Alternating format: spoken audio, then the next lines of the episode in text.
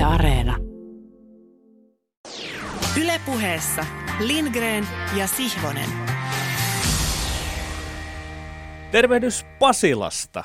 Tällä erää viimeisen kerran luvassa on parahultainen tunti kokeellista urheilupuhetta korkeimmin kuunneltavissanne ja kuviteltavissanne olevin ylävivahteen. Pyhitämme lähetyksen tärkeille teemoille, jotka sitten laajenevat, kuten niin usein ennenkin, itsenäisiin ja omavaltaisiin suuntiinsa. Ensimmäinen on joka tapauksessa puoleltamme teko, joka huutaa taivaisiin asti. Se on apoteoosi kuulijalle, eli kuulijan jumalallistaminen. Toiseksi luennoin lyhyesti siitä, mikä lopulta on ollut kokeellisen urheilupuheen resepti. Ja kolmanneksi siitä, että mehän olemme tuon sänkykamarikatseisen Tommi Helsinkiläisen ja nukkemestari Kurkelan ja uskollisen kuulijan kerran eräänlainen populaarikultti vaan jo seuraavassa haen norjennusta noihin äskeisiin sanoihin, jotka kirposivat ensin kynästäni äsken suustani, kun ilmaisen, että todellakin tätä lähetystä olemme oikeasti pyhittämässä kaikille uskollisille kuulijoillemme. Ja sen manifestinä olemme pyytäneet ja saaneet vieraksemme erään teistä, uskollisen ja oppineen kuulijan. Tervetuloa mukaan, taiteilija, laulaja, näyttelijä, ääninäyttelijä ja imitaattori Jarkko Tamminen. Kiitos oikein paljon. Kiitos oikein paljon, Petteri. Mukava olla mukana ja samoin Tommi. Joo. Se kirjo on luvalla sanoa aivan uskomaton ja kuvaamaton, millaisia ihmisiä eri aloilta ja taustoilta on matkamme varrella liittynyt kuulijoina mukaan tähän sen seitsemän vuoden matkueeseemme. Jarkko Tamminen sopii ne, jos kutsun sinuakin uskolliseksi ja oppineeksi kuulijaksemme. Miten sinä löysit tämän ohjelmamme ja mikä sinut on pitänyt mukanamme kuulijana? Aika usein sitä tuossa iltasella äh, tulee tuota perjantai- ja lauantai-iltaisin ajettua jostain päin Suomea takaisin kotiin Helsinkiin jonkinnäköistä keikkamatkalta. Ja, ja tota, iltasella teillä tulee niin kuin teidän lähetyksenne perjantain päivä, iltapäivälähetyksen uusinta siellä myöhäisillassa. Ja, ja ne on oikeastaan juuri sille sopivaan aikaan, että sitä hyvin usein äh, teihin törmäsi nimenomaan kotiin ajaessa, ja kun urheilu on aina kiinnostanut, niin, niin se on ollut hauska kuunnella teidän väittelyänne ja, ja tota noin, niin hyviä vieraita. Kiitos, palaamme sinun tuota pika-alahan vedellä siellä erotuomarin paitaa päällesi. Mutta sen verran mä sua Jarkko Tamminen vielä varoitan, että ethän pahastu siitä, jos tässä tällä kertaa me pidämme yhteyttä myös muihin vieraisiin tässä samalla, kun päällänsä on tämmöinen niin merkkilähetys. Ei missään nimessä, sehän on ihan mahtava juttu, ei muuta kuin kaikki linjoille vaan. Hyvä. Sitten lyhyt läksy. Ottakaa ensin annettuna, kun sanon, että sinä siellä, kuulija, kuuntelee nyt ja on paraikaa osallinen eräänlaisen kokeellisen urheilupuheen kulttiin ja sen aktiin. Kultti tarvitsee johtajansa, Lindgrenin ja Sihvosen. Tämä on muuten Weberiä. En sano, onko meillä erikseen karismaa, mutta yhdessä meillä on karismaa. L niin kuin Lindgren, S niin kuin Sihvonen. Puhun LS-karismasta. Ja tämä koko selvitys siksi, että olemme avoimia ja siksi, että jos joku muu kaksikko haluaa joskus kokeilla, edistää ja kultivoida kokeellisen urheilupuheen formaattia, resepti on tässä kaikkien käytettävissä. On siis LS-karisma, synnynnäinen ja hankittu, mikä tässä tapauksessa tarkoittaa arkipäiväisen urheilupuheen ylittävää sfääriä, mikä taas synnyttää kuulijassa tarpeen seurata LS-kulttia. Karismaa tässä LS-karismaa. Toki koetellaan niin, että on kyettävä pienin siirroin tekemään aina uusia erilaisia epäarkipäiväisiä urheilupuheita. Ja kuitenkin niin, että osin pysytään ja osin varjoidaan jo aiemmin puhuttua. LS-karisma on pyhyyttä, antaumuksellisuutta, rohkeaa, käsikirjoitettua, inspiroituja lonkkalämäreitä, asiantuntevaa, erimielisyyttä, innokkuutta, taipumusta bisarriin – velikultamaista viekastelua ja esimerkillisyyttä. Kaikki perustet, perustuu ilmoitettuun. Ja nyt ollaan ytimessä. LS-ilmoitus on kultillekin sillä tavalla ristiriitainen kovin usein, että jopa poikkeuksetta L ilmoittaa yhtä ja S toista, aivan päinvastaista. Sillä tavalla tämä on ollut myös kultiksi kokeellista kultitoimintaa, eikö vain? Ei ole vain yhtä johtajaa. Siirrytään Durkheimiin. Kultin yhteisöllä voi olla myös vääriä yleisöjä, jotka hylkäävät johtajansa Sn, mutta he eivät karkkaa kokeellisen urheilupuheen LS-kultin piiristä, koska he rakastavat johtaja L. Tai päinvastoin. LS-karisma täyttää Durkheimilaisen ehdon. Kuulija kuulee LS-puheessa oman edistyksensä pääpiirteet. LS-karisma poikkeaa siinä perinteisestä yhden kurun karismasta, ettei seurauksena ole kuulijan täydellisen sokea ja uhrautuva asenne, koska koko ajan ilma on sakeanaan yhtä paljon sekä väärää että oikeaa ilmoitusta, oppia ja tulkintaa. LS-karisman pitkälle hiottu työnjako saavuttaa aktiivisesti ajattelevassa kuulijassa lopulta arvon, joka on häntä itseään ja mikä tärkeää, muuta urheiluyhteiskuntaa korkeampi. Tavallisissa urheilupuhekeskustelussa jokainen kuulija urheilukäsitykseen ja siihen osuva kyseenalaistus tuntuu häväistykseltä. Mutta LS-karisman ja kultin piirissä on marinoiduttu erimielisyyksien liemissä 200-300 jakson verran. LS-kultissa on opittu 2020-luvun tärkein hukassa oleva ihmisen olemisen taito. Erimielisyyden sietämisen, omien asenteiden ja mielipiteiden tarkistamisen ja korjaamisen taito. Vaan en minä, eikä tuo Lindgren. Me emme kehuskele tällä metodillamme, sillä tämä on yhtä paljon kuulijan kuin meidän metodimme. Ja tämä on vain yksi radion ja podcastin tekemisen tapa. Muilla on varmasti omat tarkat metodinsa vaan se, mikä on minulle lähintä, kiihottavinta ja ominta, on sanoa. Tästä on lupa, tarve ja velvollisuuskin muiden radio-ohjelmien podcastien parantaa. Se nimittäin on urheilun ja urheiluorsmin laki. Voimassa olevat ja entiset ennätykset on tehty vain ja ainoastaan rikottavaksi, niin tämäkin. Lopuksi. Tuo oli pausa, jonka aikoinaan kehitin tässä studiossa radion urheilupuheen taktiikaksi. Lopuksi sanon perättäisin sanoin – ei, kysyn retorisesti perättäisin sanoin uskolliselta kuulijalta, että ymmärräthän varmasti. Ja vastalausetta, ettei ilman sinua olisi olemassa mitään sellaista kuin kokeellinen urheilupuhe. Ymmärräthän? Hyvä. Selvä. Kiitos komennosta, nukkemestari. Emmekö jo ole kerran, jos toisenkin sanoneet? Tieten tahtoen elettämme korostamatta vielä kerran ennen kuin meidät temmataan juuriltamme – olemme. Lindgren. Ja Sihvonen. Näin on. Vai meillä on karisma ja me olemme guruja ja kulttijohtajia. Kaikkea sitä saa kuulla. 313, 313 kertaa tämän ohjelman äärellä. Ei aivan joka kerta samassa studiossa. Joskus minä Berliinissä, Kööpenhaminassa, Tampereella, sinä ja Jalonen, sinä ja Sieviset, sinä ja Litmanen Pasilassa. Joskus me molemmat omissa kotistudioissamme Helsingissä ja Hämeenlinnassa vieras milloin missäkin. Koska tämä on nyt vielä viimeinen pieni spotti edes jollain lailla vetää lankoja yhteen tämän seitsemän ja puolen vuoden matkan vaikutuksista itseeni, niin haluan sen tehdä ja ajatellen ennen kaikkea urheiluja siitä, mitä kaikkea tästä on itseeni jäänyt ja jää. Kun meidät päätettiin yhyttää tekemään ohjelmaa, niin kummallakaan ei ollut käytännössä lainkaan kokemusta radiotyön, radiotyön tekemisestä. Onneksi me nähtiin se myös vahvuutena, puhuminen, kirjoittaminen sujui riittävän hyvin ja Yleisradion tuottajien osaavissa käsissä kykenemme hiljalleen ottamaan haltuun myös radion tekemisen perusperiaatteita ja sitten löytämään tässä pikkuhiljaa matkan varrella tähän ohjelmaan sopivia ääniä. Me ollaan taatusti opittu toisiltamme ja toisistamme paljon sekä niistä futiskentän kokoisista kalliokuiluista välillämme, jotka eivät kapene vaikka miten huutaisi, että niistä vähän kapeammista soljuvista puroista, joiden yli voi laskuveden aikaan välillä hyppelehtiä vastarannalle käymään. Ja olemme oppineet Vieraistamme vielä enemmän, saaneet heidän kauttaan täysin poikkeuksellisen yli 300 kertaa toistuneen näkymän suomalaiseen urheiluun ja etenkin huippuurheiluun. Millaisia tyyppejä siellä touhua eri rooleissa, mitä he ajattelevat tai tuntevat oman työnsä parissa, mikä heille on tärkeää, miten he ovat omalle polulleen ajautuneet. Tätä on tullut toisteltua, mutta ilman tätä ohjelmaa oma käsitykseni urheilusta ja urheilijoista olisi aivan erilainen, paljon suppeampi ja kauempana kokonaiskuvan totuudesta. Ja ylivoimaisesti hienointa on ollut kokea ne hetket, jolloin urheilijan, valmentajan, kivenkovan kilpailijan kuoren alta on pilkistänyt ihminen. Ja niin mahdotonta kuin se onkin, on voinut hetken aikaa samastua siihen, mitä tuo tyyppi ladulla tai radalla tai kentällä tai jäällä kokee, mitä hänen päässään liikkuu, miten hän saa kehonsa tekemään asioita, joihin useimmat meistä ei koskaan kykene. Ja aivan yhtä antoisaa on ollut ottaa myöskin näitä syrjähyppyjä, urheilun ulkokehälle, jossa omia ajatuksiaan urheilun merkityksestä on avanneet kirjailijat, tanssijat, taiteilijat, viihde, viihdetaiteilijat, filosofit.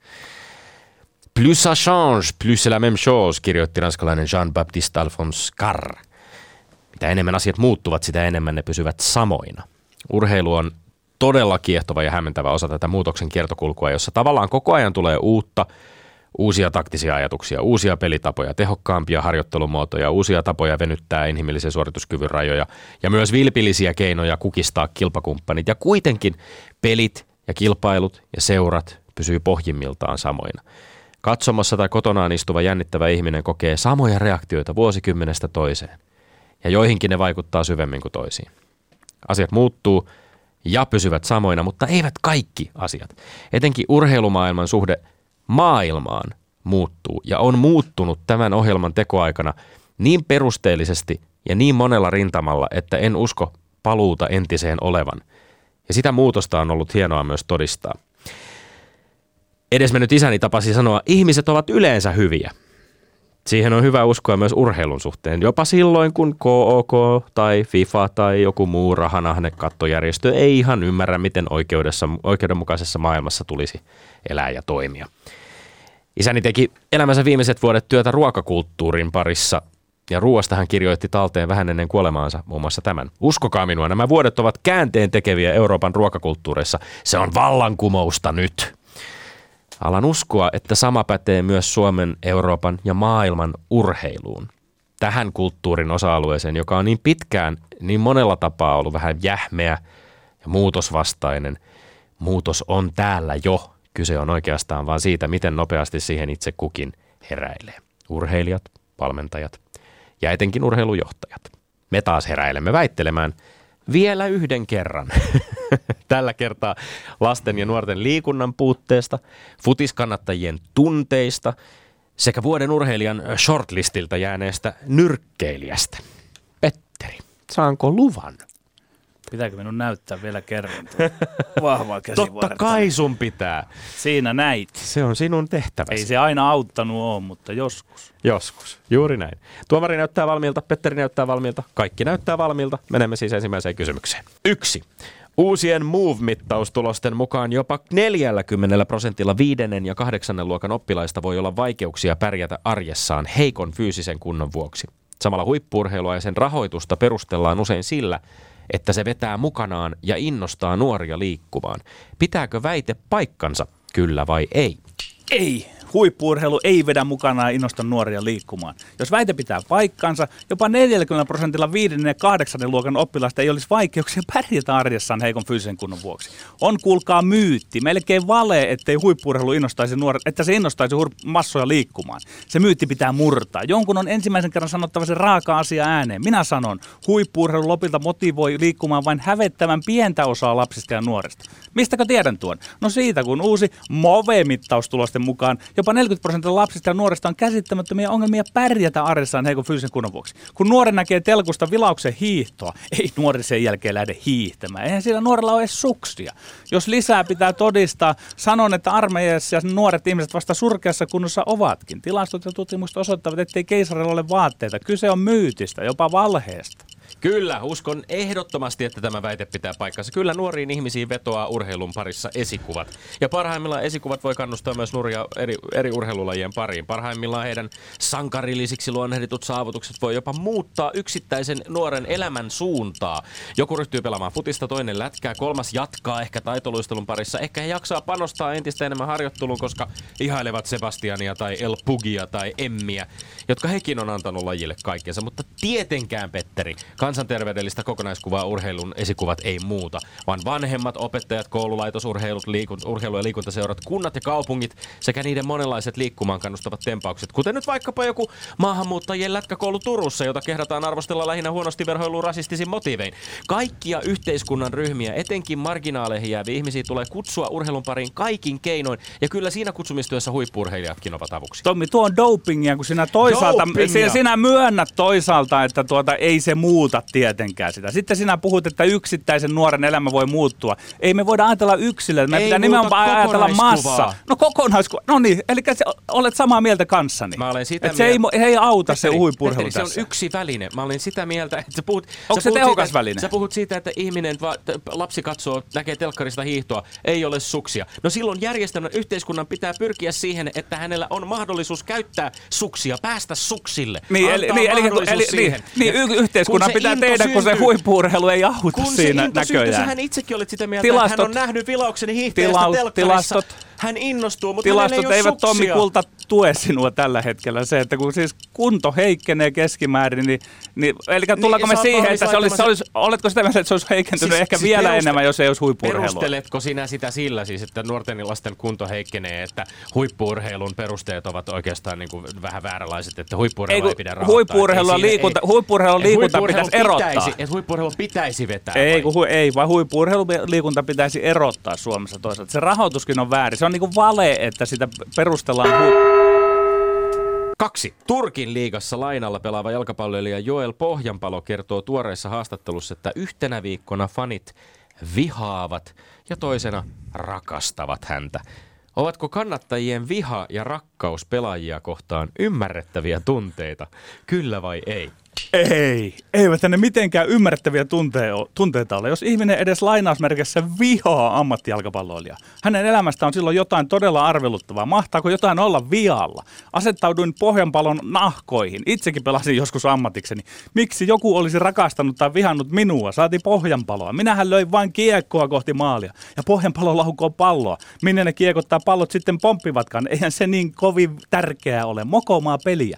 Ja jos kuvitellaan, että niitä vihaajia ja rakastajia lemposoikoon olisi ihan jokin porukka, että vihataan ja rakastetaan sitä pohjanpaloa yhdessä. Sehän olisi todellinen valeyhteisö, jossa kallis elämänaika hukkuu katselta pallon ja pelaajien seuraamisen, kun peli vihelletään päättyneeksi. Katsojien elämä ei ole edistynyt, ehkä taantunut. Ei auta kuin alkaa odottaa seuraavaa tilaisuutta vihata ja rakastaa. Pitää tajuta, että pohjanpalo on tuossa samassa asemassa kuin Taalasmaan Seppo ja Ulla.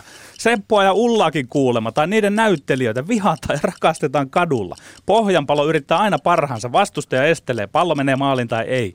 Ei pohjanpaloa pidä vihata tai rakastaa. Kyllä, totta kai ovat ymmärrettäviä tunteita. Herra jästäs, mikä olisi ymmärrettävämpää kuin futiskatsomassa vajaan kahden tunnin ajan koettu viha tai rakkaus sitä pelaajaa kohtaan, josta oma seura on maksanut X määrä rahaa, jolta sitten odotetaan tietynlaisia tekoja.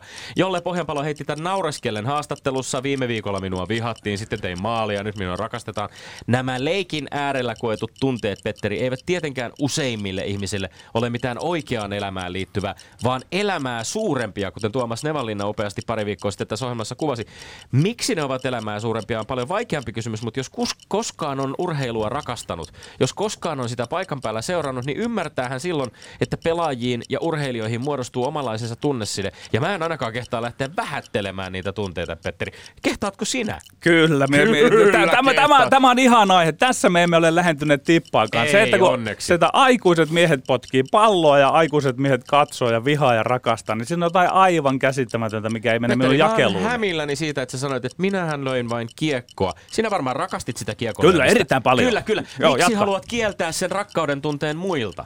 Sinuun kohdistuvan rakkauden tunteen siitä, miten hienosti sinä löit kiekkoa. Eikö minä toivoisin heille omaa hyvää elämää? Ei heidän tarvitse elää minun Toihan kautta. on tot- tot- täysin alentuvaa. Sä jotenkin holhoat heitä ja alentuvasti puhut heille, että se, te ette saa rakastaa minua, te ette saa rakastaa minun toimintaani. Ettekä todellakaan vihata pohjanpaloa edellisellä se on- viikolla ja seuraavalla viikolla taas. se Tämä on, niinku leikki älyttömyyttä. Leikin äärellä Le- leikki vihaa. Ei se mitään leikkiä, kun sieltähän niinku huudetaankin sieltä katsomosta niinku buu tai jotain, niin sehän on ihan, siis ihan käsittämätön homma. Ootko sinä huutanut sentään olen, siellä? Olen huutanut. Yhteiskuntatieteen ylioppilas. Olen, ol, kyllä. Ja kyllä. huutanut. Kyllä. huutanut. Outoja juttuja. Siis, ja miksi? Nyt avaudu. Olen huutanut muuristakin Muuri- pois lähtemään. Muurista pois lähtemään. Älä hyvä mies. Baksteria olen huutanut. Paks.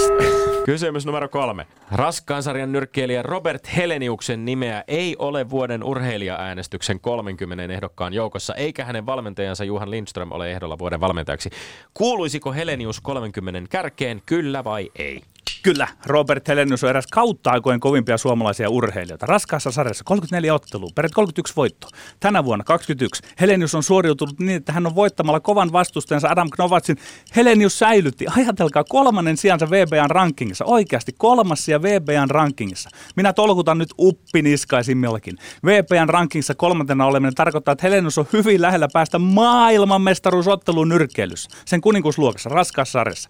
Vähältä pitää, ettei paljon puutu, etteikö Helenius pääsisi haastamaan Tyson Furya tai Dillian Whitea tai Alexander Useukia tai Anthony Joshua. Tämä on taso, jolla Robert Helenius urheilee ja nyrkkeilee 21 vuonna. On käsittämätöntä, että ei Helenius ole top 30. Minun paperissa hän on top kolmessa, jonka keulilla on uimari Matti Matson. Mutta ei tämä ole ensimmäinen kerta, kun me urheilutoimittajat emme hallitse alamme ja osaa suhteuttaa laajaa menestystä niissä toisissa. On verinen vääryys, että ei Helenius ole top 30 listalla. Listalla on nyt urheilijoita, jotka eivät ole edes 10, 50 tai edes 100 parhaan joukossa maailmassa. Ja mä pahaa pelkään, että vuoden urheilijavaliokunnassa osata edes niitä liittoja, VBA, VBC, IBF ja VBO. Niin, mä ei. Sanoisin, että ei kuuluisi, vaikka tietenkin tällaiset listat on aina ihan sattuman kauppaan. Nyt 30 ehdokas, nimen ehdokaslistalla on esimerkiksi painista valittu Arvi Salvalainen, mutta ei Elias Kuosmasta, jonka saavutus nousta ylempään painoluokkaan ja selviytyä olympialaisia hakevertaista. Onko listalle noussut arvokisoissa menestynyt keilaa ja vaikkapa parempi urheilija kuin lähellä ammattilaisnyrkkeilyn raskaan absoluuttista huippua urheileva Helenius? Tuskin on, mutta nämä äänestykset perustuvatkin ennen kaikkea mitattavissa oleviin saavutuksiin. Helenius on nyrkkeillyt yhden ottelun vajaan kahden vuoden aikana. Vaikka se oli iso ottelu, merkittävä askel eteenpäin Heleniuksen uralla, niin sen perusteella ei ehkä vielä urheilutoimittaja tällaisessa äänestyksessä vakuuteta. Etenkin kun ammattilaisyrkkeily itse asiassa näiden eri liittoineen ja rankingeineen on niin sekava, että iso osa urheilutoimittajista ei varmasti itsekään ihan tajua, kuinka hyvä se Helenius nyt sitten lopulta on. Minä epäilen, että sinäkään Tommi et ymmärrä näistä liitoista. Minähän ah. ihan nyrkkeilyn ystävänä niin kuin perehtynyt Siinä aika lailla, mutta hei, ai, ei, on, ei ole niin tulosta ja näyttö. On kolmas VBAn rankingissa ja tämän vuoden ottelulla ansainnut sen paikan, niin se on niin kova suoritus, että sitä ei näköjään Suomessa ymmärretä. Mutta minä annan sen anteeksi heille, jotka eivät ymmärrä. Niin, mä, mä oikeastaan siis sanoisin, että, että ne paino, nämä listat ja ehdokkuudet painottavat selkeästi mitattavaa menestystä kilpakentillä. Ja sitä on lähinnä viimeisen kahden, viimeisen kahden vuoden, puolentoista vuoden aikana harjoitelleella urheilijalla huomattavasti vähemmän. Siellä on yksi ottelu. Niin, no, mutta se on raskaassa sarjassa, se on mahdollista, se, se on näin korona-aikana näin. Ja eri urheilulla se on eri tilanne, mutta mun mielestä on pöyristyttävää ja ei puhut, ymmärretä, miten kova kaik- juttu. Niin, sä puhut yhdestä kaikkien aikojen kovimmista suomalaisurheilijoista, on, mutta on. ei tätä anneta koko urasta palkinnoksi. Ei annetakaan, vaan hän on nyt kolmantena siellä omalla, omassa sarjassaan niin ha- ja haastaa menossa maailmanmestaruusotteluun. Eli sä oot nimenomaan tämän liiton rankingin nostamassa kaikkein selkeimmäksi osoitukseksi siitä, että onko hän nyt sinun mielestä kolmanneksi paras ammattilaisnyrkkeilijä maailmassa? Ei, ei, hän on sanotaan kymmenen sakissa tällä mm. hetkellä. Se on, se on niin kovan suoritus, että sitä ei ymmärrä tuossa kuninkuuslajissa. Se on, se on vähän sama, jos meillä olisi sak- Oliko shakki tulossa? Saako paljastaa? Saa, ei, ei, ei, Ai, ei, ei. No mä, mennään sitten, kun säännöt on sääntöjä. Kun tuomiot on jaettu, niin Säännöt on sääntöjä. Mä nyr- kerron lähetyksen jälkeen. Nyrkkeilyshakkia. Mm.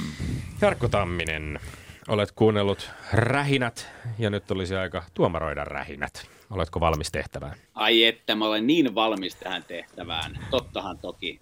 E, erittäin hyviä, hyviä aiheita jälleen kerran ja, ja, ja mikä mahtavinta, niin on niin kuin hienoa nähdä kavereiden kädet. Et nyt kun on mahdollista tällä tavalla digiajassa myöskin nähdä miehet kameroiden välityksellä, niin kuinka, kuinka siellä tunteet aiheuttaa myöskin tällaista kunnon liikettä studiossa, niin se on, se on muuta hienoa ja jävät pistää täysillä menemään.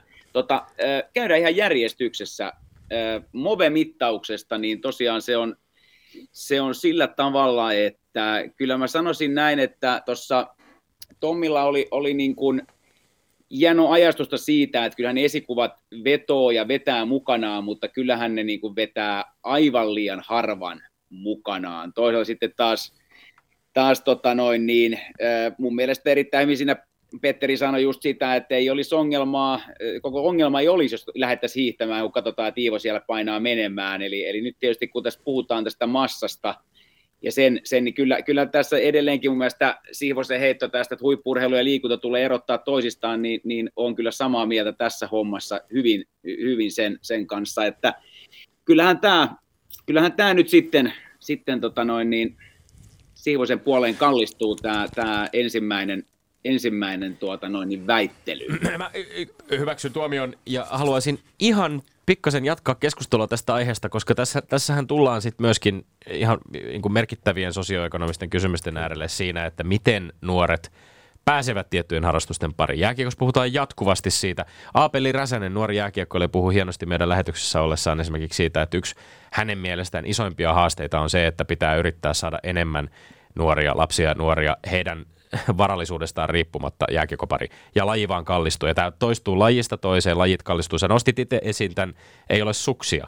Ja, ja, ja tämähän on se iso haaste sille systeemille, että jos nuorilla, lapsilla ja nuorilla olisikin intoa liikkua, niin sitten välttämättä ei ole niitä mahdollisuuksia kyllä mä sen näin, en olisi uskonut sanovani tätä, mutta ehkä se lasten ja nuorten urheilun kilpailullisuuskin jopa johtaa siihen, että se kaikki on viime kädessä niin kallista. Että siellä pitää olla ammattivalmentajat ja tämmöiset sitten, että se yhtälö on tosi hankala ja mä ehkä joskus kokeilisin Suomessa sitä, että se huippurheilu ja se raha ja se kaikki erot, että se sitten jotenkin se mä liikunta. luulen, että se kehityskulku niin. niin on varmaan Aika monessa maassa nämä ei ole kytköksissä. Mm.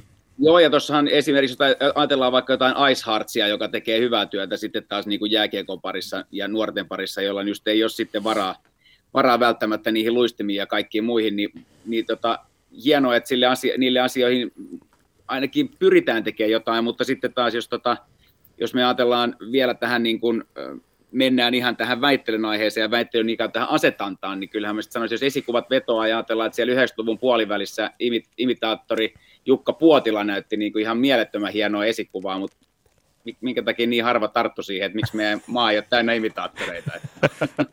mä Hyvä, nä- näistä, näistä esikuvista mä sanoisin, että niissä on tavallaan linkki myöskin sitten siihen, että kun järjestetään erilaista tämmöistä toimintaa. Mä itse haluan nostaa yhden jutun esiin. Mä oon joskus maininnut tässä ö, ohjelmassa aikaisemminkin kansainvälisen hiihtokoulun, joka oli samantyyppinen. Nyt on puhuttu tästä taannoin, puhuttiin TPS-maahanmuuttajille ö, järjestettävästä jääkiekon opetuksesta.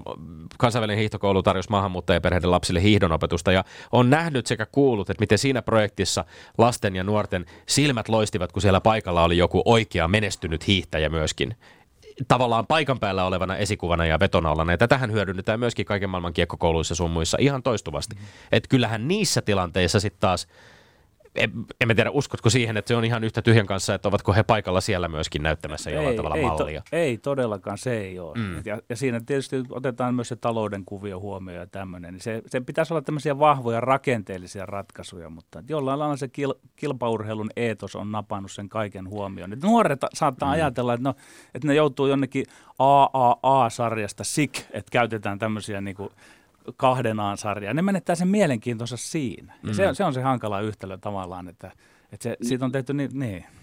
Niin ja sanoisin, että kyllähän sitten totta kai esikuvien voima on iso ja vielä tämän so, some-aikana niin se on niin kuin yhä, yhä kasvaa yhä kasvaa niiden, niin, ja on niin kuin iso, mutta sitten jos me ajatellaan, on se sitten Teemu Selänteen Vuokatin kiekkokoulu tai Jallu Rantasen Talin, Talin tota noin, niin, futiskoulu, missä mä oon joskus pienenä poikana käynyt pelaamassa jonkun kurssin, niin olihan se hienoa, että siellä oli sitten niin kuin näitä, että on näitä keulakuvia näille, mutta sitten siinä on kuitenkin se, että ne, vetää, ne on sitten vetäneet sinne jo semmoisen pienen porukan sinne, jotka on jo kiinnostuneet mm. sitä lajista, on kiinnostuneet siihen, mutta siis me ajatellaan nyt tolleen niin kuin isossa kuvassa, että, että saataisiin saataisiin nyt nämä MOVE-mittauksen tulokset ylös, niin mä pahoin pelkään, että vaikka siellä olisi kaikki meidän, meidän kovat tota, no, niin Teemu Pukista lähtien ja Iivo Niskaista lähtien, niin, niin tota, tai tavallaan ne pitäisi saada ainakin sit valjastettua tämän, tämän koko homman niin keulakuviksi, että, että niistä saataisiin vähän enemmän kuin se, että he omassa lajissaan pärjäävät ja me nähdään heidän pärjäävän siinä omassa jutussa, että ehkä itse asiassa näitä kavereita voisi ottaa ottaa Move-mittaustulosten tosiaan keulakuvaksi ja tätä kautta sitten saada nuoret liikkumaan. E, e, tämä vaatisi oman ohjelmansa, mutta meillä on ohjelmat loppuun, niin mennään eteenpäin seuraavaan kysymykseen. Turkin liigassa lainalla tosiaan jo Joel Pohjan paloja puhuttiin siitä, että onko tota noin, niin tämmöinen viharakkaus pelaajia kohtaan ymmärrettäviä tunteita. Ja, ja tota, mun mielestä on Siivosen kanssa siinä mielessä samaa mieltä, että sanoi, että se on oikeasti aika käsittämätöntä, mutta kyllä urheilu on viihdettä. Ja, ja kyllä, kyllä mä siinä tota noin, niin, ää, se tunneside, mikä on niihin joukkueisiin tai niihin pelaajiin, niin on jotenkin aivan, mä mietin tämmöistä, mun isä oli kova viemään mua siis ihan pienestä pojasta katsomaan Panttereita ja Topon mm.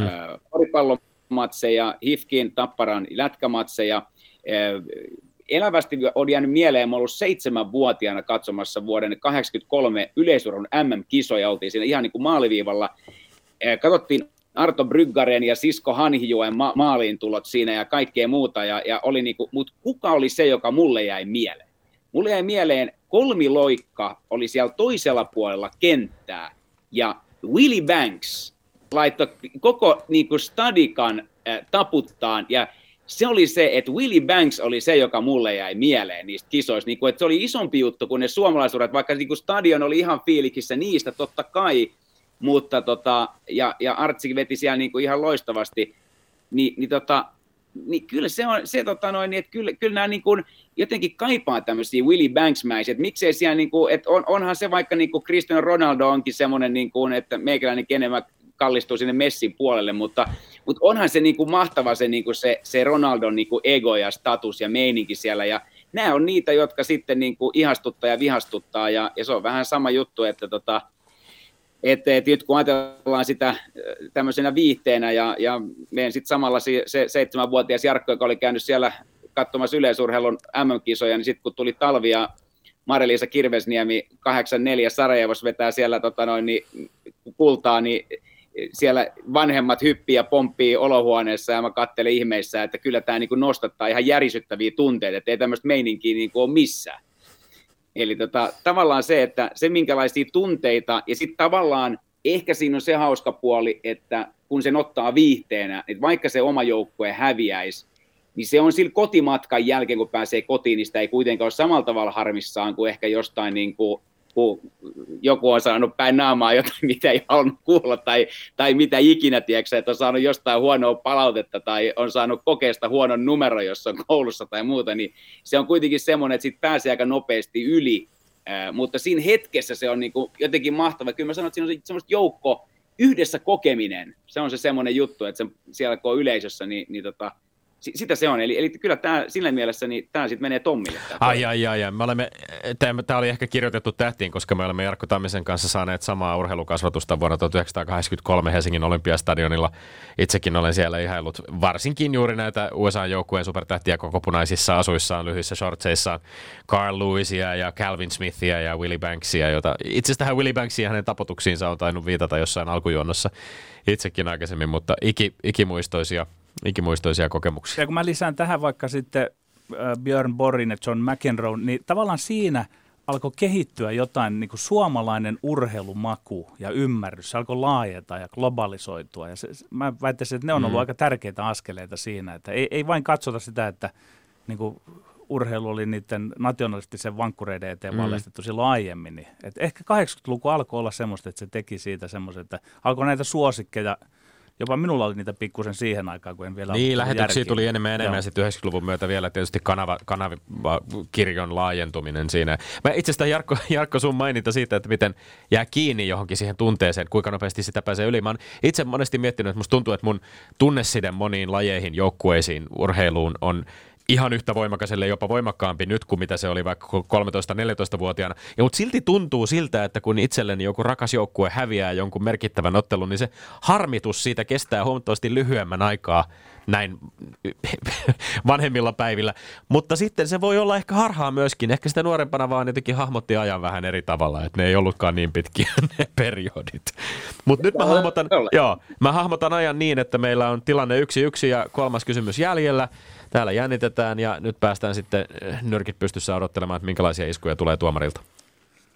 Tämä on erittäin, tämä on erittäin paha. Tämä on näistä pahin, pahin näistä jutuista, mutta sen mä sanoin, että kyllä Robert Helinjusta kun on katsellut ja kaveri on välillä ollut vähän jopa niin kuin narrin roolissa siinä, että, että, että eihän tuosta kaverista ole mihinkään, tuu jo pois sieltä, että menee himaan tyyppisesti, niin, niin onhan se ollut niin kuin kova, kova juttu, miten, miten Lindströmi on sitten saanut, saanut tota, tuohon tohon jässikkään semmoista ihan uutta, uutta menoa ja iskua, vaikka edelleenkin mun mielestä siinä on vähän semmoista, se on vähän semmoinen laiskan näköinen kaveri siellä, siellä tota noin, niin, kehässä, mutta, tota, mutta hy, hyvin on nyt siis selkeästi elämässä iskussa, ja tota, Tämä on, tämä on vaikea, tämä on vaikea, nimittäin. Nyt mä sanoisin näin, että, että jos mä ajattelen, niin mun mielestä Juhan, siis Juhan Lindström ehdottomasti kuuluisi niin kuin siinä äänestyksessä sinne vuoden valmentajaan, mutta sitten vuoden urheilijaan, onko se niin, että pitäisikö nähdä just mun mielestä hyvin siinä, siinä tota noin, niin mietit sitä, että Tommi, että, että pitäisikö tota, että tämä nyt ei ole niin koko uran, vaan just tämän hetken ja, ja tota,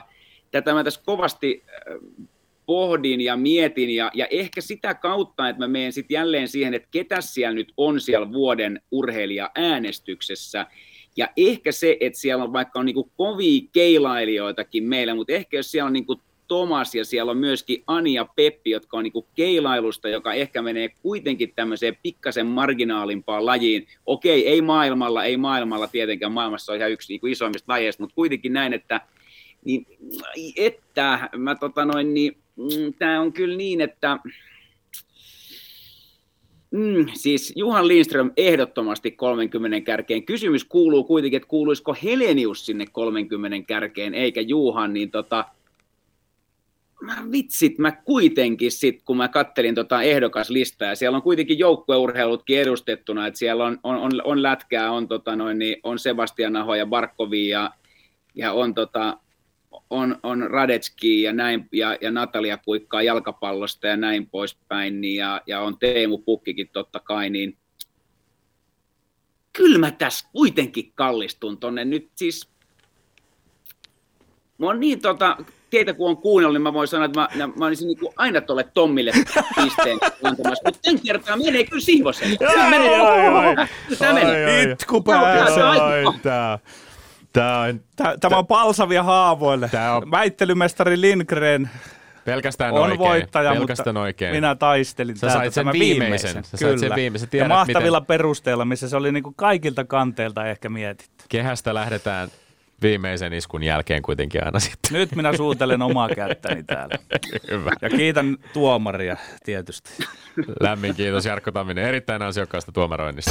Lindgren ja Sihvonen.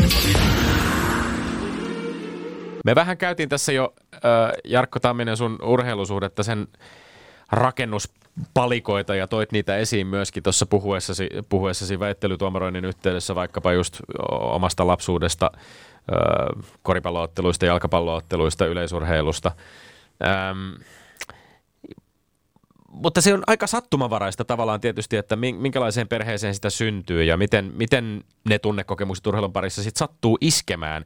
Äh, onko sinulla kokemusta myöskin ihan omakohtaisesti sit urheilun harrastamisesta? Miten sinulla se harrastaminen, harrastamisen mahdollisuudet avautuu omassa lapsuudessa tai nuoruudessa? No mä aika ihan pienestä pitäen mut, mut vietiin äh, tota, musiikkikouluun, äh, musiikkileikkikouluun, jossa sitten lähdettiin kapuloista ja triangelista ja tamburiinista ja siitä nokkahuilun kautta viuluun ja viulusta alttoviuluun. Ja tavallaan tämä oli semmoinen, semmoinen niin tarina tuossa, että, että tota, se oli sitten se semmoinen niin musikaalinen, mu, musiikki, sanotaan näin, että se ei ollut mulle, se, se oli mulle vähän semmoista vastahakosta, se viulu ei koskaan vienyt mukanaan, mutta sitten se musasta mä tykkäsin ja mä, jotenkin se oli semmoista, että et sitten mä koin jollain tavalla ehkä velvollisuutta myös siitä, että kyllä tämä musaa pitää jatkaa. Ja tykkäsin äh, paljon niin urheilusta, etenkin jalkapallo oli semmoinen, mitä mä kovin paljon olisin toivonut, että olisin voinut päästä, päästä harrastamaan. Ja muistan siinä, kun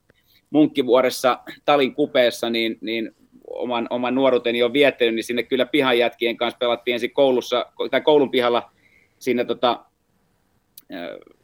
niin kuin hiekkakentällä pudista ja sitten lähdettiin, otettiin palloja ja lähdettiin sinne sitten, kun oltiin vähän isompia, niin pelaamaan sinne Talin Nurtsille ja, ja pääsi pelaamaan sitä jalkapalloa pihajengin kanssa, joka oli sinälleen mahtavaa, että on asunut semmoisessa pihapiirissä, missä oli paljon lapsia ja saatiin pelit ja otettiin veljet ja siskot mukaan ja mentiin pelaamaan. Mutta tota, ei löytynyt semmoista oikein niin jalkapalloista. HJK oli sitten semmoinen, mitä, että et sille omalle ikäluokalle ei löytynyt joukkueita siitä. Pajamäen palloveikot on semmoinen paikallinen PPV ja muuta, niin siinä ei ollut, ollut jengiä sille.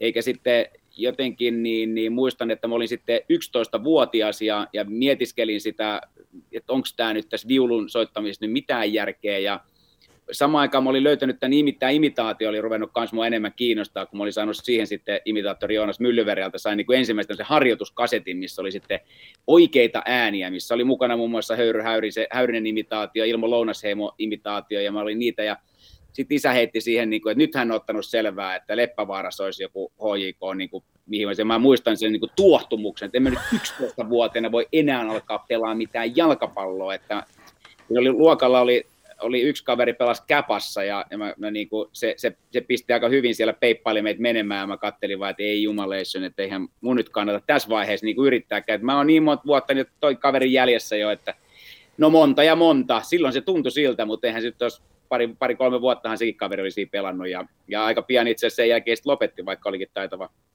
taitava kaveri. No, mutta tämä nyt tukee selkeästi Petteri Sihvosen näkemyksiä myöskin futiksen suhteen ja varhaisen erikoistumisen suhteen, että 11-vuotiaana koit, että juna on jo mennyt. Niin ja imitaation suhteen, varmaan tuo on aika poikkeuksellinen varhainen ikä, kun olet sen aloittanut ja muuta. Että taidat olla sihvoslaisilla kannoilla siinä, että kun nuorena vitsan vääntää.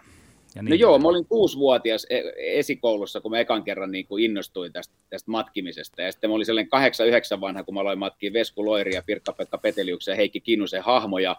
Ja siitä sitten tosiaan, kun, kun sitten törmättiin tämmöisessä yhdessä tilaisuudessa, Joonas Myllyvärä oli siellä esiintymässä, esitti siellä imitaatioita, ja sitten mä tajusin, että aha, että niin tai vanhemmat oli katsomassa esitystä, mä olin sitten jossain lasten limudiskossa silloin, ja sitten haettiin sinne, että tota, tus, tus katsoa, että täällä on tämmöinen kaveri, ja sitten mä vähän esitin näitä hahmoja, ja sitten hän kertoi, että kyllä oikeitakin ihmisiä voi matkia, ja tota noin, niin, että ketä, ketä saa matkia, kun multa oli vähän kielletty, että ei saa, ei saa ainakaan koulukavereita matkia, että sitten tulee äkkiä, äkkiä kiusaamista ja mä sitten aina jossain pisti oven kiinni ja, ja sitten kotona sitten matkiskeli omassa huoneessa niitä, oli hahmoja ja tein erilaisia C-kasetille, äänittelin jotain omia kuunnelmia ja pääsin niissä sitten tekemään erinäköisiä hahmoja, niin tota, niin, niin tota, sitten kun kerrottiin se, että, että 11-vuotiaan niin kuin, niin kuin tavallaan aukeni se, että ihan oikeitakin henkilöitä voi matkia, kuten silloisia hahmoja oli Niilo Tarvajärveä ja, ja, ja tota Erkki Toivasta ja Jör Donneria ja niin edelleen, keitä imitaattorit silloin kovasti matki. No mutta nyt kun toi futis tuli tuossa puheeksi, niin hyödynnetään nyt tätä metayhteyttä sitten ja kysytään Pasi Rautiaiselta, että minä kun kaipaan intohimoa ja osaamista studioon, anna Pasi nyt näyte kokeelliselle urheilupuolelle, miten se puhepuolen homma studiossa hoidetaan. No kyllä mä sanon niin, kun, mä rupean katselemaan tota teikäläisen. Loistava, loistava kaveri, musta oli kiva, kiva, kiva juttu, että Petteri otti puhe, kun ruvetaan miettimään, millä tavalla otetaan studio haltuun. Totta kai pidetään sellaisia, niin kuin, mennään siihen syvälle siihen tunnetilaan, mutta sitten pidetään taukoja, pidetään huulet mutruun, ollaan pikkuhiljaa, ollaan ihan hiljaa, ja sitten sen jälkeen kerrotaan se, että miten se asia on, on, on oikeeta. Mutta kun ruvetaan miettimään meidän futismaajoukkuetta, viimeisimmässä pelissä Ranskaa vastaan, siellä oli äh, piparjuuri, punajuuri, ara, arajuuri, joka lopetti, lopetti uransa siellä, mutta arajuuri lopetti, kuitenkin pikkasen jäi kaipaamaan sitä, että me pitää saada sinne Timsparvi kentälle. Timsparvi oli vikas pelissä, hänen siskonsa oli siellä Varpusparvi. Hän oli siellä kuitenkin kattelemassa, eli kaikki helkkari mukaan. Mun mielestä täytyy sanoa loistavaa, että tota, Petteri nappasi meikäläisen tähän juhlalähetykseen. Hyvillä fiiliksillä mennään tunteen mukaan ja muistetaan muiskin ne tavoitteet. Ehdi jo säikähtää, ettei me saada Pasi Rautiasta koskaan linjoille tämän 313 lähetyksen aikana, mutta onneksi saatiin. Mutta e, e, ei, ei jäädä Pasi. Jarkko, hei, sut vähän jyrättiin tässä nyt, mutta kun sä puhuit matkimisesta, niin matkiminenhan on siis ihan uskomattoman ele, niin kuin elimellinen osa kaikkia oppimista. Ja oikeastaan semmoinen ensiaskel kaikessa oppimisessa. Niin tämän luulisi olevan aika selkeä linkki myöskin itse sen välillä, että mitä sinä teet työksesi ja mihin sun luovuus kanavoituu, ja sitten toisaalta urheilun välillä. Eikö, eikö, eikö tässä ole tavallaan aika lailla samasta asiasta kyse? Kyllä, kyllä mä näin sanoisin, että, että hyvin paljonhan sitä pystyy, nyt oli tämä, nyt nimi ei tule mieleen, mutta tämä yksi kaverihan opetteli siis keihänheitonkin YouTube-videoiden avulla, intialainen tota noin, niin mestari nyt sitten, niin tota, mutta siis joo, kyllä se matkiminen on semmoinen asia, jo, jo, josta on paljon iloa myöskin urheilussa, että, että mä uskon, että se, että kun siellä, nyt kun YouTube mainitsin, niin sieltä kun tota, vaikka pikkupojat katsoo sieltä vähän futiskikkaa ja näin poispäin, lähtee sitä jäljittelemään ja löytää siitä ehkä sitten, sitten tota noin, jonkun uuden version siitä, niin kyllähän ne on, se, se matkiminen on semmoinen, mistä on, mistä on paljon hyötyä, uskoisin myös mm. niin kuin urheilussa, ja, ja eipä sitä nyt turhaan niin kuin niitä jos ajatellaan kuinka paljon videovalmennustakin käytetään tällä hetkellä, niin siinä, että, että tota, verrataan sitä, että miten, miten tämä kaveri tekee ja miten toi toinen tekee ja, ja näin poispäin, niin kyllähän semmoinen videoanalyysihän nyt on oikeastaan lajissa kuin lajissa, tai miten, miten fudiksessa tai lätkässä mennään, me tehdään erinäköisiä tota, no, niin, taktiikoita. Toisaalta sitten taas niin urheilija kuin videotaiteilijakin voi ajatella omaa työtä ja nähdä sen pohjimmiltaan leikkinä. Ja, ja samaan aikaan sitten toi leikki, sinun työssäsi tai urheilun parissa se otetaan tosi, tosi, tosi vakavasti. E, miten itse olet ratkaissut tämän ristiriidan, että saat tehdä työksesi jotain sellaista, joka on siis leikkiä pohjimmiltaan, mutta sitten kuitenkin siihen sisältyy aika paljon kaikkea raskasta ja vakavaa? Mä oon ylpeä siitä. Mä, mä oon välillä itsekin huvitun siitä, että oikeasti, oikeasti tota, mulle maksetaan sitten mä leikin. Mä oikeasti, mä oikeasti niin kun, on iloinen siitä. Mä oon, mä oon hirvittävän iloinen, että samalla tavalla kurheilussa monesti, niin mulla harrastuksesta on tullut ammatti. Ja, ja tietyllä tavalla semmoinen niin kuin harrastuksen omainen, niin kuin, ettei tavallaan myöskin, niin, niin on tärkeää pitää taukoja ja, ja semmoisia, jotta sitten se semmoinen tietynlainen leikinomaisuus ja semmoinen niin kuin harrastukseen niin kuin, semmoinen tietynlainen tuoreus säilyy siihen, ja sitä huomaisi, että kun se menee niin kuin liian kiireiseksi työnteoksi, niin sitten siinä vaiheessa niin, niin tietää, että tarvii semmoisen pienen breikin, jotta taas on sitten vähän niin kuin freesimpänä uuteen.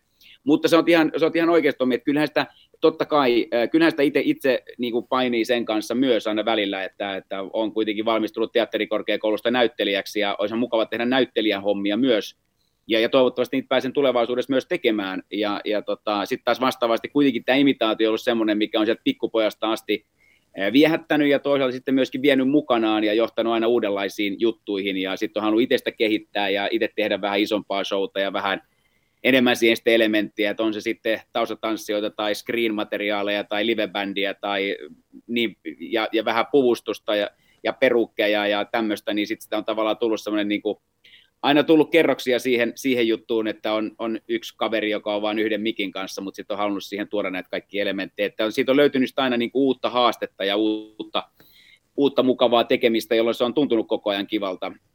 Että tota, mutta, mutta on se on semmoinen, semmoinen asia, että kyllä sen, sen kanssa, vaikka aloitinkin siitä, että on ylpeä, että pääsen leikkimään, niin kyllä sitä aina välillä, välillä, välillä se myöskin, kyllä se välillä vähän pysäyttää myös miettimään, että tota, että, että tota, mitä sitten isona ja, ja toisaalta tota noin, niin, onko, onko sitten myöskin jotain muuta, mitä haluaa tehdä tai, tai tota, näin poispäin. Niin, ehkä...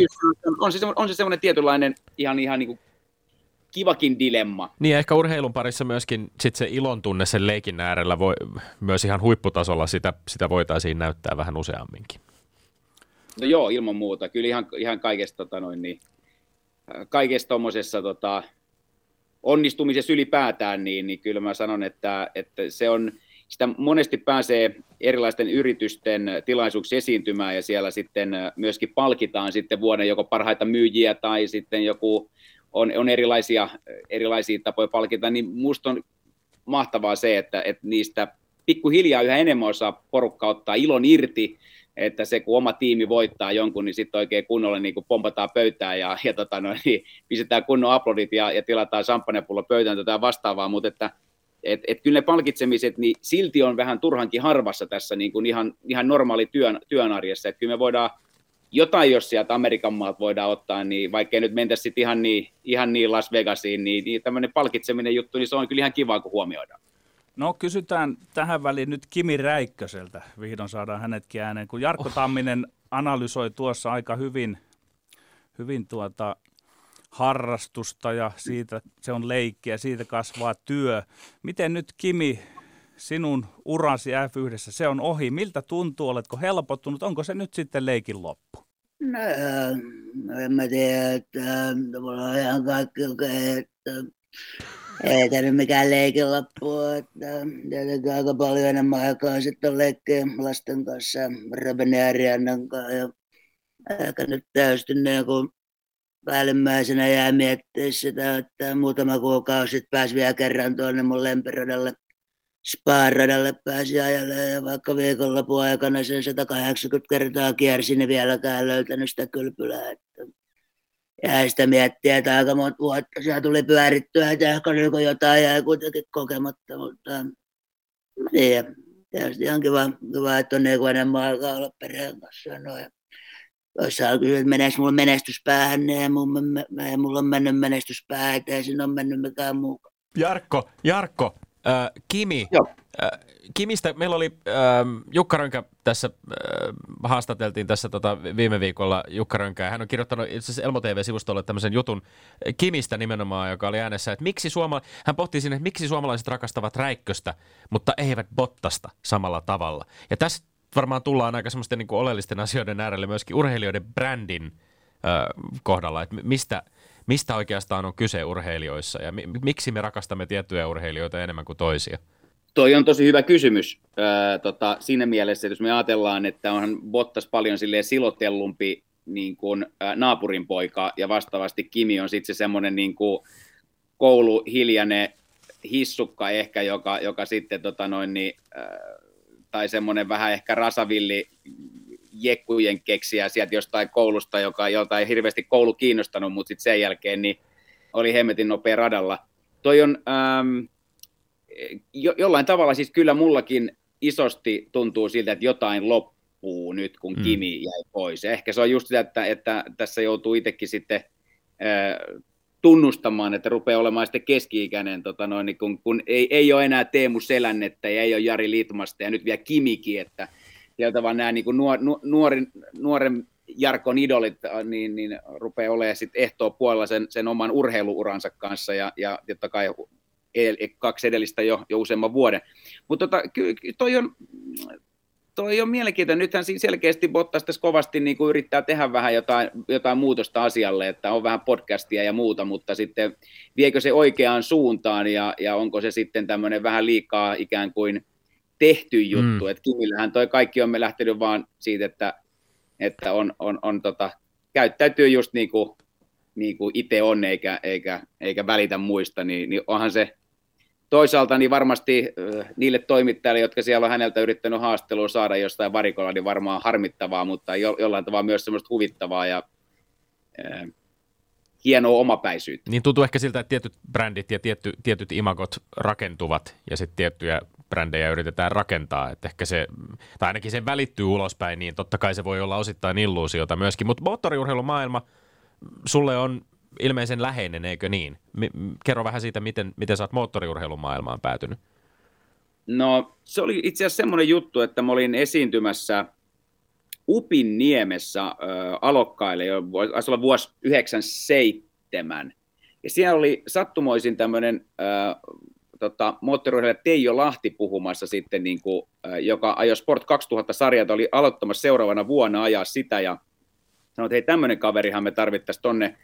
Pyysitte oikeastaan järjesti palaverin AKK kanssa silloin, ja, ja tota, mä totesin, että nyt mä oon itse asiassa, et, et, et, siinä taisi käydä vielä niin, että olikohan mun siinä armeijavuosi vieläkin välissä, joo, se oli 96, kun mä olin siellä, siellä ja sitten tuli 97. Sitten mä hyppäsin siihen remmiin mukaan niin, että mä lähdin sinne Sport 2000 niitä kisoja sitten kiertää. Pari-kolme vuotta kiersin kilpailuja ja olin siellä sitten niin kun, tekemässä tämmöisiä vähän niin kuin erilaisia yritykselle tapahtuneita, tapahtuvia oheistuotantoja, vähän niin kuin, ehkä hienoin voi sanoa, ehkä niin kuin joku vippikylä tai tämän tyyppinen, että siellä nyt oli periaatteessa, oli, oli tarjoilua ja oli vähän ohjelmaa ja, ja, ja pidettiin porukkaa hyvällä tuulella ja, ja sit siitä sitten Neste Ralli silloin sitten, sinnekin ruvettiin sitä vippihommaa kehittämään ja olin siinä sitten silloin mukana 90-luvun lopulla. Ja muistan silloin, kun siellä ekassa tapahtumassa vielä sitten Höyry Häyrinen tuli sitten se mun imitaation jälkeen siihen käveli, käveli siellä, tota, no, niin siihen sanoi, että et kyllähän niin kuin, tota, että Jukka Puotila on se, kuka saa imitoida, mutta, mutta tota, niin kyllä sä oot sitten toinen. Ja... Okay. Aha, Huoli heräsi jo. Joo, mä, mä ekan pelästyin, kun hän tuli siihen, mä että oho, oho, että tämä olikin kaveri itse paikalla, mutta, tota, mutta ihan hyvin, hyvin meni. No mutta sitä on tullut varmasti rall, rallimaailmaa tullut seurattua tiiviisti ja, ja kun Jari-Matti Latvala hyppäsi Toyotan tallipäällikön rooliin, niin aika moni kulmakarva kohosi ja varmaan kiinnostaisi tietysti kuulla Jarkko Tammisen ajatuksia siitä, mutta ennen kaikkea kiinnostaisi kyllä kuulla, että mitä mieltä Tommi Mäkinen on tästä ollut, koska siis käsittääkseni koko hommahan junailtiin ihan Tommi Mäkisen selän takana. Mitähän Tommi nyt tuumii, kun homma on kuitenkin mennyt ilmeisesti ihan putkeen? No kyllä, kyllä kaiken kaikkiaan. Turha siihen no sen enempää saamaan laittaa peli Tommi. Tommi puhuu Tommille tässä, että tuota, kyllähän se oli aika monen tilanne Jari Matilla, että siinä verovelat tuli päälle ja torppa lähti alta, niin kyllä siinä oli kaverille jotakin keksittävää ja oli hyvä, aika luontainen paikka sitten väistyä itse sivuun ja antaa kaveri, kaverille tallipäällikön paikka. Otetaan taas Jarkko ääneen. Aika lailla vuosikausia ihmetyttänyt. Joskus on käyttänyt jopa pisteliästi sanaa sivuadjutantti, ja nyt en siinä merkityksessä kysy tätä, mutta olen havainnut semmoisen niin kuin näyttelijöiden ja urheilijoiden liiton. Siellä ollaan ystäviä, siellä ollaan tuttavia ja niin edelleen. Mikä on, Jarkko Tamminen, sinun analyysisi siitä? Onko, ovatko nämä alat jollain lailla niin lähellä toisiaan? Vai mikä tätä osin selittää? Kyllä mä luulen, että, että niin kuin omalta kohdalta se semmoinen, että harrastuksesta on tullut ammatti, niin yhdistää aika paljon sekä näyttelijöitä että urheilijoita. Ja, ja tota, jonkinlainen myöskin omistautuminen jollekin tietylle asialle on se toinen semmoinen asia. Mä itse olen useampana vuonna ollut, on ollut ilo ollut, e, olla esiintymässä Suomen urheiluliiton Sullin risteilyllä, ja, ja siellä sitten on tavannut näitä yksilöurheilijoita ja yleisurheilijoita, niin jotenkin mä itse olen samaistunut tosi paljon. Ö, on ollut kiva, mä oon päässyt seuraamaan läheltä myöskin, myöskin tota, niin kuin jalkapallo, ö, jalkapalloilijoita ja, ja, ja tota noin, jonkin verran lätkän pelaajiakin, mutta jotenkin ne yksilöurheilijat on, on semmoisia kavereita, että niiden jotenkin siinä ajatusmaailmassa niin tuntuu olevan jotenkin hyvin paljon samaa. Ja kyllä mä luulen, että se on semmoinen niin kuin omistautuminen ja jonkinnäköinen semmoinen niin kuin intohimo tehdä jotain asiaa, niin kyllä se varmasti yhdistää hyvin paljon urheilijoita ja esiintyjiä, näyttelijöitä, muusikoita ihan yhtä lailla. Mä mietin mainitsit myöskin, kun puhuttiin puhelimessa eilen, että tota, tutustumisestasi Sami Hyypiään 2000-luvun alussa ja, ja myös sitä mainitsit tässä äsken myöskin, että olet nähnyt tätä miesten aamajoukkuetta, jalkapallon aamajoukkuetta pikkasen, pikkasen lähempää se 2000-luvun alussa. Millaisia, millaista oppia Hyypiä tai, tai Suomen futismaajoukkueen kanssa hengailu tai, tai heihin tutustuminen niin, niin sulle antoi? Äh, joo, mulla oli ilo olla semmoisessa hyvän tekevyys jalkapallomatsissa vuonna 2000, jossa, jossa silloin pelattiin sitten kiteen pallon äh, pesäpallojoukkuetta vastaan. Ähm, ta, matsi tapahtui Joensuussa ja silloin Sami Hyypi oli samassa joukkueessa ja siinä sitten tutustuttiin ja, ja tota, vaihdettiin numeroita ja sitten sen jälkeen pääsi seuraamaan sitä äh, useampaankin otteeseen Liverpoolissa peliä ja samoin sitten tuolla, tuolla Saksassa ja ja tota, sitä kautta sitten oikeastaan vielä enemmän silloin, kun, kun oli maajoukkuepelit, niin pääsi tutustumaan siihen Tippisvaldeeniin ja muihin sellaisiin siihen jengiin, ketkä siellä niin kuin edelleenkin vaikuttaa, vaikuttaa maajoukkueen taustalla ja sitä kautta tietysti sen hetkiseen joukkueeseen, jossa oli, oli Jari Litmanen ja Aki Riihilahti ja, ja tota, kumppanit, niin, niin se oli mun, mielestä ehkä niin kuin siinä just huomaa sen, että tietyllä tavalla ainahan joukkueessa syntyy niitä tiettyjä kaverisuhteita, jotkut on vähän läheisempiä toistensa kanssa ja toiset vähän niin kuin etäisempiä, on erilaisia, eri rytmisiä. Mä jotenkin itse niin tykkään puhua niin kuin siitä, että, että tietyllä tavalla sitä, sitä monesti ihmiset viihtyy ehkä oman rytmisen ihmisen kanssa, tai toisaalta se voi olla sitten taas niin kuin just se vastakohta, että tota noin, niin, ja, ja, ja näin poispäin. Mutta sanotaan, että se, se niin kuin tietynlainen erilainen niin kuin, elämän rytmi, ehkä elämän arvot ja ehkä semmoinen niin olemisen, olemisen rytmi, niin sen niin kuin näki, että siellä oli vähän pohjoisen pojat oli vähän niin kuin erilaisella rytmillä ja sitten oli niin kuin se porukka, jotka, jotka on, tota noin, niin, jolla on vähän erilaista taustaa, niin oli sitten enemmän, enemmän siinä sitten kimpassa. Että, mutta mut sitä oli, sitä oli niin kuin hyvä nähdä, sitä niin kuin itsekin miettiä, että miten tämmöistä porukkaa valmentaisi, miten saada niin kuin näinkin erilaiset yksilöt pelaamaan oikeasti yhteen ja noudattamaan mm. jotain tiettyä, tiettyä pelitapaa, että, että kyllä siinä on niin kuin hatunnosto jokaiselle valmentajalle, että, että kun siinä niin kuin aika nopeasti huomaakin, että niin, että ei nämä ole näin niin pelaajia, joita sä vaan katselet, vaan nämä niin kuin persoonia, jokainen persoona on vähän erilainen ja katsoo sitä peliä ihan niin kuin, eh, omasta, omasta vinkkelistään. Et se, oli, se oli musta mielenkiintoista nähdä ja, ja tota noin, oli, oli mukava olla siinä sillä tavalla – semmoisena hangaroundina sitten siinä maajoukkojen, maajoukkojen kyljessä just tämmöisissä erinäköisissä näköisissä tota, noin, tapahtumissa. On se vaikea tehtävä ja nyt vähän kaduttaa kyllä, että on huutanut Baxteria ja muurista ulos. Ja mä olin paikalla silloin, kun Baxter ja Hyypiä, kun ne kohtasivat sen 3-3 Saksapelin jälkeen, niin, niin oli siinä paikalla ja se, se niin kuin, Sami Hyypiä turhautuminen siihen, että tämä ei ole todellista. Mehän niin kuin pelattiin tasan tämä matsi, että tästä niin voittaa ja joo, se oli kyllä ihan Ikimuistoinen peli. Joo, mutta nyt näyttäisi, että tota, Juhani Tami Tamminen vaatii puheenvuoroa ja täytyy se antaa. Tami, miten sä ajattelet, vieläkö sä laittaisit ohjauspelin kuntoon ja onko ihan varmaa, että se sun 60 minuutin paineen pelitapas mahtaisi toimia vielä täällä 2020-luvullakin?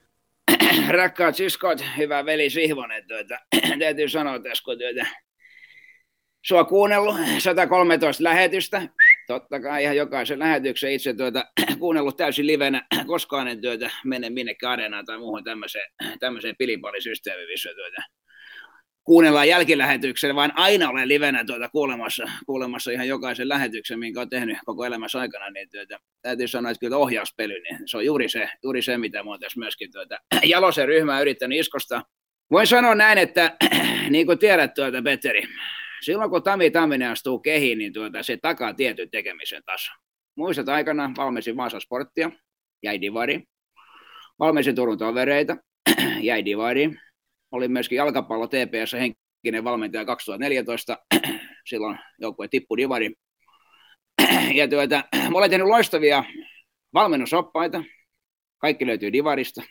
Ja tuota, rakkaat syskot, hyvät veljet, voin sanoa näin, että tuota, kun katsoo, että mikä yhdistää Tammista ja Siivosta, niin kummatkin on Divarikaverit.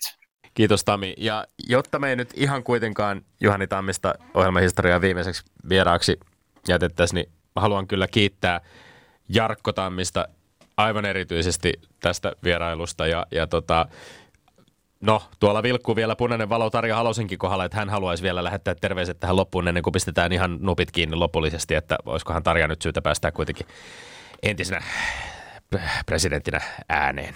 No kyllä, totta kai olen erittäin iloinen siitä, että kiitos Lindgren, että Sihvonen, teillä molemmille, Petteri ja Tommi tänne Tämä on ollut kyllä sellainen tuota, ihana yli seitsemän vuoden rumba. Olin itse tuota, niin, 12 vuotta presidenttinä, että ihan niin pitkään kuitenkaan jaksanut tätä ohjelmaa, ohjelmaa mutta mä sanoisin näin, että kun sanoit, tuli mieleen tuossa, kun sanoit, että, että vilkkuu punaisella, tuli mieleen, mä olin tuossa kasinolla, kasinolla pari viikkoa sitten Paavo Lipposen kanssa pelaamassa sosiaalidemokraattista ruettia, kaikki punaiselle, ja se, se aika lyhyt ilta se kyllä nopeasti. Mutta, mutta ehkä sanotaan näin, että, että kyllä niin kuin kaiken kaikkiaan on ilo ja, ja tuota, toivotan teille molemmille oikein hyvää jatkoa. Se ja toivottavasti tämä kuulisi jollain tavalla jatkoa, koska kyllä mä ainakin sitä itseään odottama. Ehkä tähän nyt sieltä jollain tavalla tulee mieleen, tuota, muistan, kun Petteri Sihvosen aikana silloin, sitä oli vuoden verran tätä ohjelmaa lähetetty. Ja ja pyysi Peteriä sitten mun juttu tuokia mun vuokseni Hakaniemeen. Hän tuli autolla ja ajoi yhtäkkiä sitä ohi, ajoi Itäväylä. Sitä länsiväylä, Itäväylä, länsiväylä, Itäväylä. Ja mä sitten pysäytin siinä Petterin siinä tuota, Hakaniemen torilla. Ja Petteri muisti osuvasti sanoi, että tiedätkö Terja, teillä on aivan ihana tämmöinen retki. Tiedätkö mitä eroa on länsiväylällä ja itäväylällä? Sanoi Petteri, en tiedä, mutta Sivonen kertoo. Länsiväylällä ajaa bemarit ja meresut ja itäväylällä demarit ja perisut. Tämä olisi niin hyvin sanottu Petteri. Mutta molemmille niin oikein mukava jatkaa. Toivottavasti teitä kuullaan yhdessä ja erikseen. Kiitos presidentti Tarja Halonen ja lämmin kiitos Jarkko Tamminen vierailusta viimeisessä lähetyksessämme. Hei kiitos, tämä oli erittäin suuri kunnia. Mahtavaa, tota, no, niin tuossahan kun väittelyssä, niin sitähän jäi ihan teitä kuulemaan ja, ja meinasi unohtaa tämän tuomarin roolin, mutta onneksi sentään olin, olin mukana. Mutta on ollut todella ilo kuulla näitä teidän, teidän väittelyitä ja samoin niin kuin kaikkia keskusteluja teidän vieraiden kanssa. Kiitos näistä, näistä vuosista. Kiitos. Lämmin kiitos.